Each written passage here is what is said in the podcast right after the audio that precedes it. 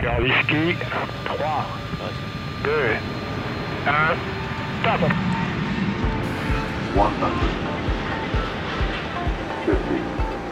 40, 30, Pour moi, je suis prêt à démarrer les moteurs. Tu vas démarrer en attendant Allons-y pour les moteurs. Alors pour le 1. C'est ok pour le 5, Welcome to Airbus.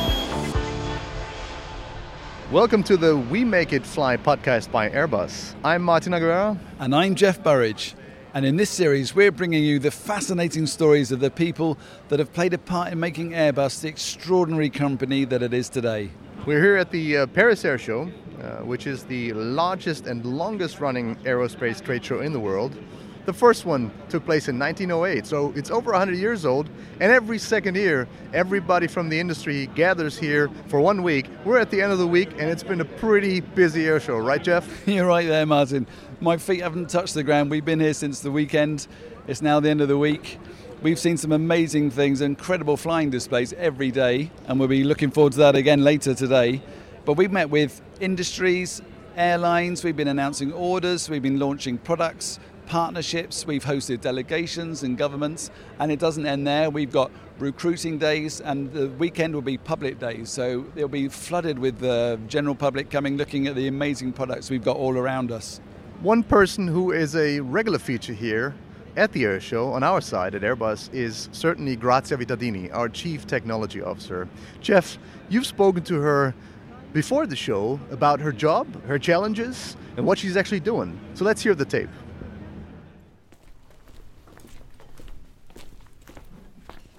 Today we're at the headquarters of Airbus. This is the main campus.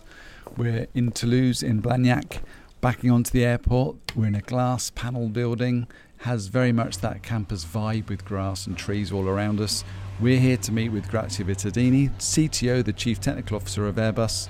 She's in her office now. We're going to go and knock on her door and have a look. What's around her office? What does a CTO do? And how did she get to where she is today?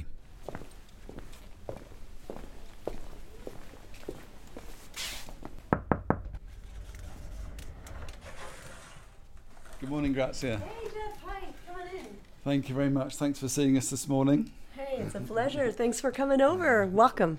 We'd like to talk about your role, CTO. What does a CTO do? And especially yourself as the first female CTO of Airbus, in fact, the first female on the executive committee of Airbus a year or so ago. But first, we're going to start in your office here. And first time I've been in here, I'm surrounded by memorabilia, people, parts, photos. There's a story in itself here, I'm sure. Maybe the one that we should start with is over here on the wall with a picture of Milan. Absolutely. This is the Duomo di Milano. It's the cathedral of my city, the place where I was born, Milano, with the Frecce Tricolori, so our aerobatic um, team. And uh, this is where it all started. This is where I was born. So, how does a Italian girl end up being the CTO of Airbus? How did it all start for you?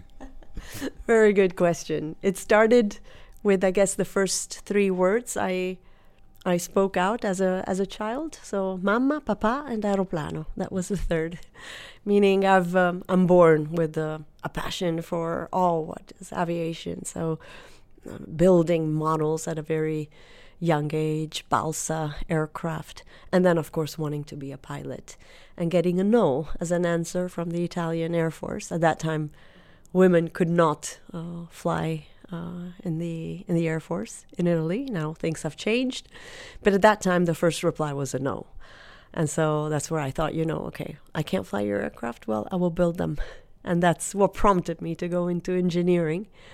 Um, I'm an aerodynamicist, so aeronautical engineer specialized in aerodynamics. Always worked more on the structural part of uh, of aircraft. Started out in Italy on the Eurofighter, and uh, in 2000 left Italy for Germany. Small parenthesis in the south of Germany, and then landed at Airbus in 2002. And let's move over here. We have. Um, we're also looking at many pictures of teams. I think people, it's clear, that mean a lot to you in terms of those relationships and also trophies. And I'm just reaching up, getting one now. Femme de l'année, Woman of the Year for 2018. I mean, Airbus is celebrating its 50th year pioneering progress in a way, you're also a pioneer in in the diversity that you bring to the company and what you achieve, and, and that's something that's important for you. That's important to me in very many different ways. Um, first of all, Airbus and I were born the same year, so the 50th birthday of, of Airbus echoes very much with me. And the idea also of keeping that pioneering spirit alive, which allowed us 50 years ago um, to start from scratch with a, a, visionary idea, and they came back to Europe and built it, and that was the A300B.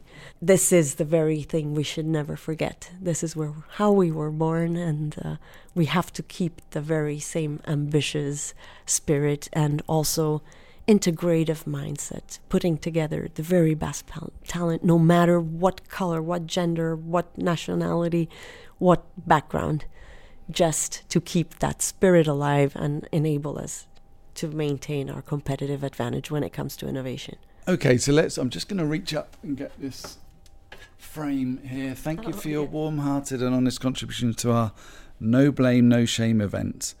That must mean something to you. This was um, a couple of years ago when I was head of engineering at uh, Defense and Space. We started a series of, uh, of sessions where leaders would uh, stand up on stage and just talk about failures, personal, professional failures, and how these contributed to you know learning and, and, and developing oneself. This is something which I believe is fundamental in an organization which to me needs to be fearless to really be a high performing team.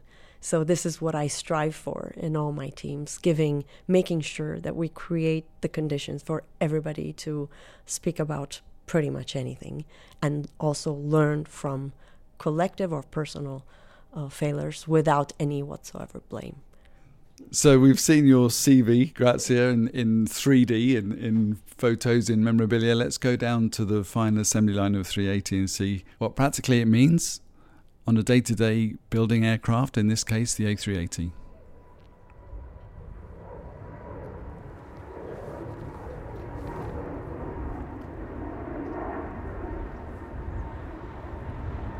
Okay, so we're now, Grazia, we're at the entrance to the final assembly line of the A380, where most or all of the final assembly pieces come in through through the entrance in front of us, and we're going to walk now through the entrance, and we're going to go into where they start building on the final assembly line. Let's take a walk. Let's go see the A380.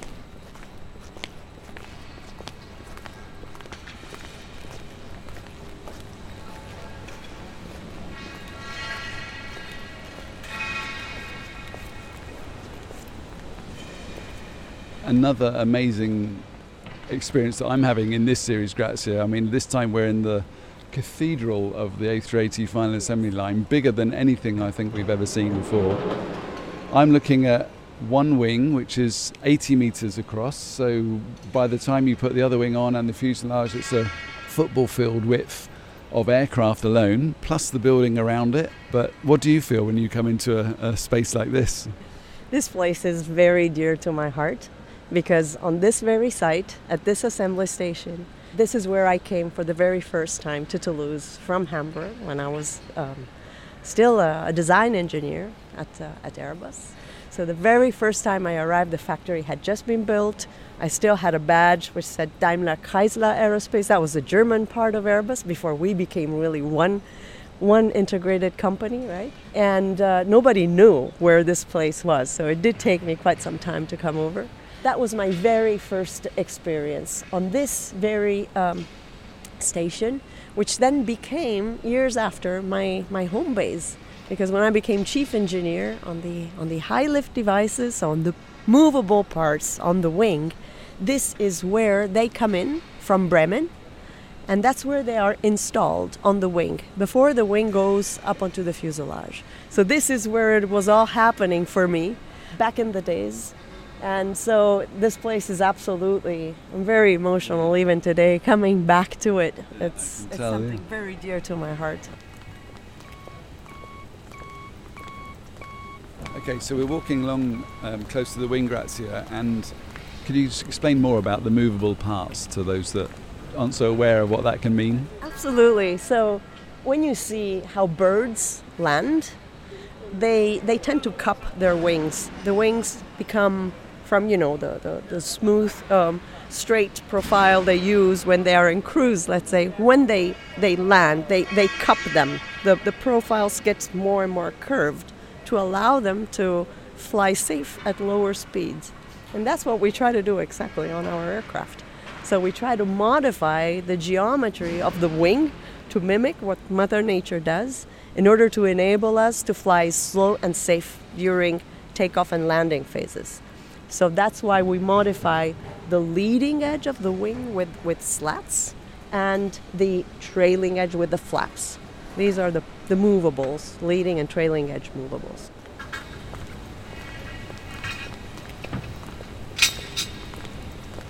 So your first role in Airbus was on the A380. I mean, that was quite an introduction for you personally, I imagine. Absolutely. Um, and actually, it was on parts which were never installed on the A380 but made it to the A350. So we did develop, we did study the opportunity of installing carbon fiber window frames instead of the metallic ones on the A380. Then it didn't it didn't work, but it did on the A350 some years later. That was my very first uh, job at Airbus.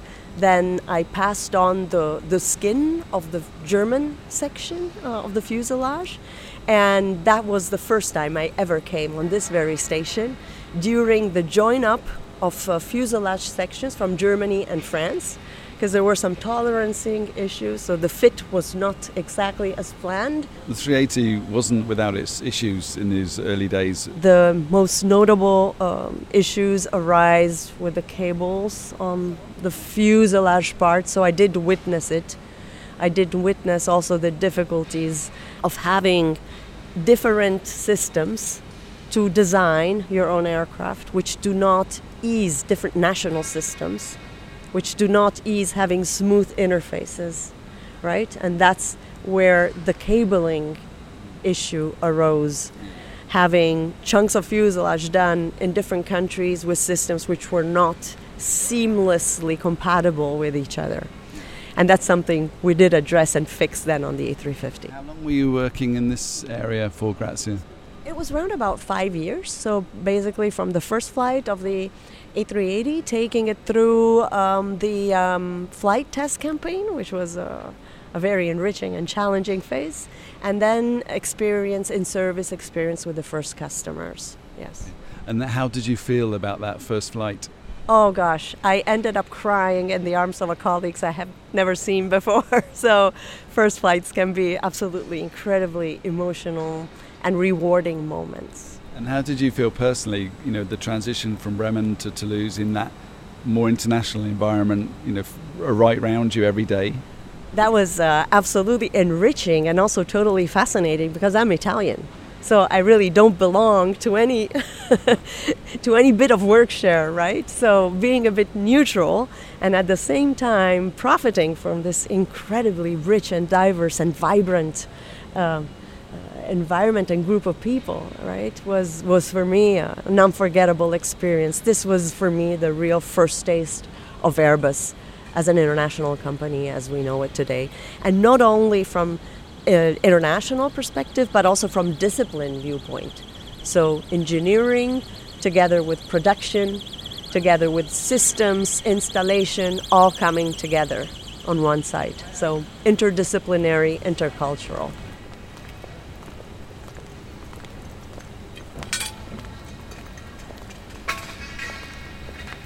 So, what's your favourite part of this building, the fine assembly line? Well, definitely the aircraft in it. in particular, I must confess, I have a favorite part on the aircraft, which is um, the inner flap. So, the wing has three flaps. The inner flap is metallic, then you have a mid and an outer flap in uh, composite material. When you look at the A380 from behind, and you look at that wonderful curvature of the wing, that sort of seagull profile, which you see wonderfully from this station, that specific curvature um, at the attachment between the fuselage and the wing is given by the inner flap, which is for me um, simply beautiful to look at and extremely efficient aerodynamically. We're coming to the end of this part of um, our talk, Grazia, and what's amazing as well is what we're, where we are today is just the first station of the final assembly line. This isn't where it finishes at all, it's where it begins. And then we go beyond this building into another huge building, bigger in fact, because uh, it's where we have the line following down to the to the aircraft goes out the door fully complete the other end and there's not only one there's two lines because we have this aircraft on this side and we have a second aircraft opposite you have to see it to believe it i think and it's another special place in airbus's uh, many different sites that we have that leave you in awe i would say of, of what you see do you still feel that Absolutely. There's a part of me feeling at home here. This is where my own adventure began at Airbus. This is where I feel I was professionally born. So this place will always hold a special a special spot in my heart.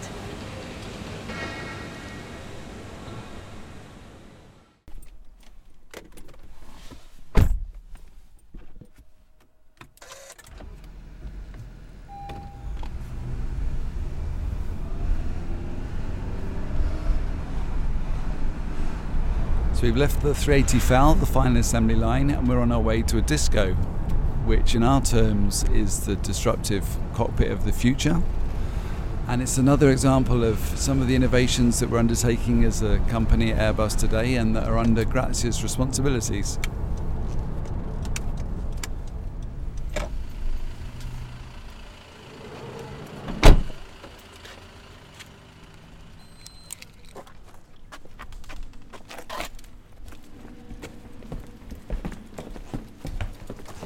We're on the research and technology plateau now. So this is where all the research and technology teams are are working on the Toulouse site.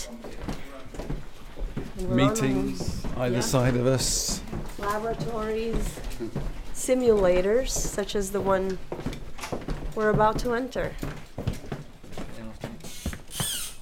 Okay. And we're in a big room, and I'm looking at a simulator cockpit. Not too dissimilar to a normal cockpit that we look at in terms of size or, or scale. We've got a black interior, but big difference is there's one seat in the middle. Very well spotted, because this is our disruptive cockpit simulator where we test the possible configuration to support single pilot operations on our fleet. So, this is a fundamental milestone on our autonomy technology development roadmap. So, we have, with the ultimate ambition of having one day possibly a fully autonomous aircraft, we have different steps along the way, and single pilot operations is definitely something quite realistic Okay, so let's have a closer look at what we're seeing. And now in the cockpit, 50, 40, 30, 20, and we're looking at four screens or three screens around the central chair. Grazia, what's what can we see on these screens? We have side sticks, as you would expect. what you see now, so it's all a digital type of uh, of setting, where in the panels the cockpit has in front uh, of him or her, uh, you have all the information needed to aviate, navigate, and communicate. These are the three priorities of a, of a pilot. Why this? Why do we want to go to one pilot only in the cockpit? The demand for air travel is growing at three times the pace of economy. It means we may be very well facing scarcity of pilots. Today we have around about 200,000 type rated pilots, and we may very well need in the next 20 years up to 600,000. So the question uh, is okay, what can we do to support this growth? There's different answers to that. One is increasing maybe the diversity also in the cockpit. Today, only 5% of commercial pilots are women, so we could act upon that. And from technology viewpoint, the plan is to ensure absolutely the same standard of safety, if not an even better one, by having one single pilot in the cockpit, aided by automated systems.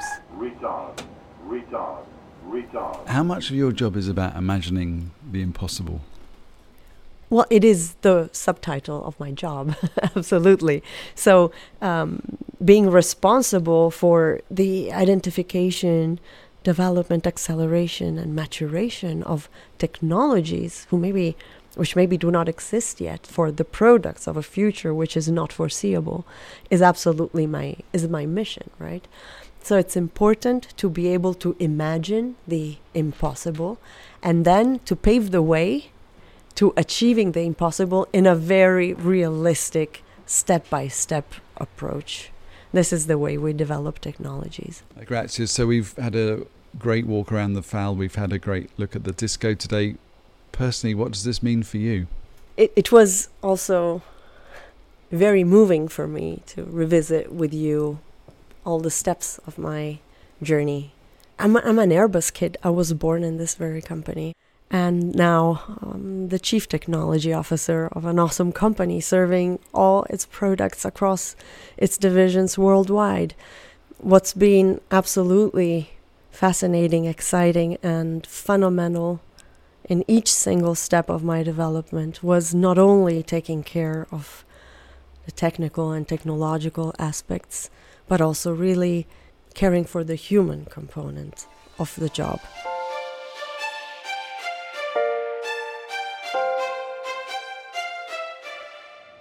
That's fascinating, Jeff.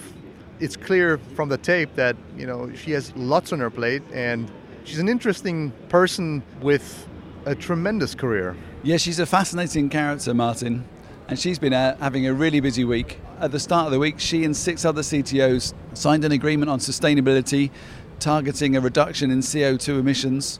And you know we have to meet these targets. We know the environmental topic is right on the table, front and center for all of us, and we take that very seriously. I'm fascinated also by the push to really work on this. I mean, incredibly pushing for cutting emissions as a key driver for our future growth. And that's just one thing. Grazia's responsibility goes well beyond that as well. We're looking to the future big time. I'm standing on the Airbus Static. I'm surrounded by drones of all sorts of different shapes and sizes. The one that's really impressive is the Vahana. That's a self piloted aircraft. It's already been flown over 70 times. Three years ago, it was just um, a picture on the back of a napkin. It's amazing what can be done when we, when we put our heads together and really start to think of the future and plan for the future. Well, unfortunately, that brings us to the end of this episode of We Make It Fly and also the Air Show, Martin. If you've enjoyed this podcast, like and review on iTunes or wherever you get your podcasts. Don't forget to subscribe. You can follow us all on social media. Use the hashtag WeMakeItFly to get in touch with us and give us your feedback. Good, bad, we don't mind. We want to know what you think. This program was made by Earshot Strategies. The executive producer is Richard Myron, and the other production undertaken by Anouk Mie. I'm Jeff Burridge, and I was joined by Martin Aguera. Thanks for listening.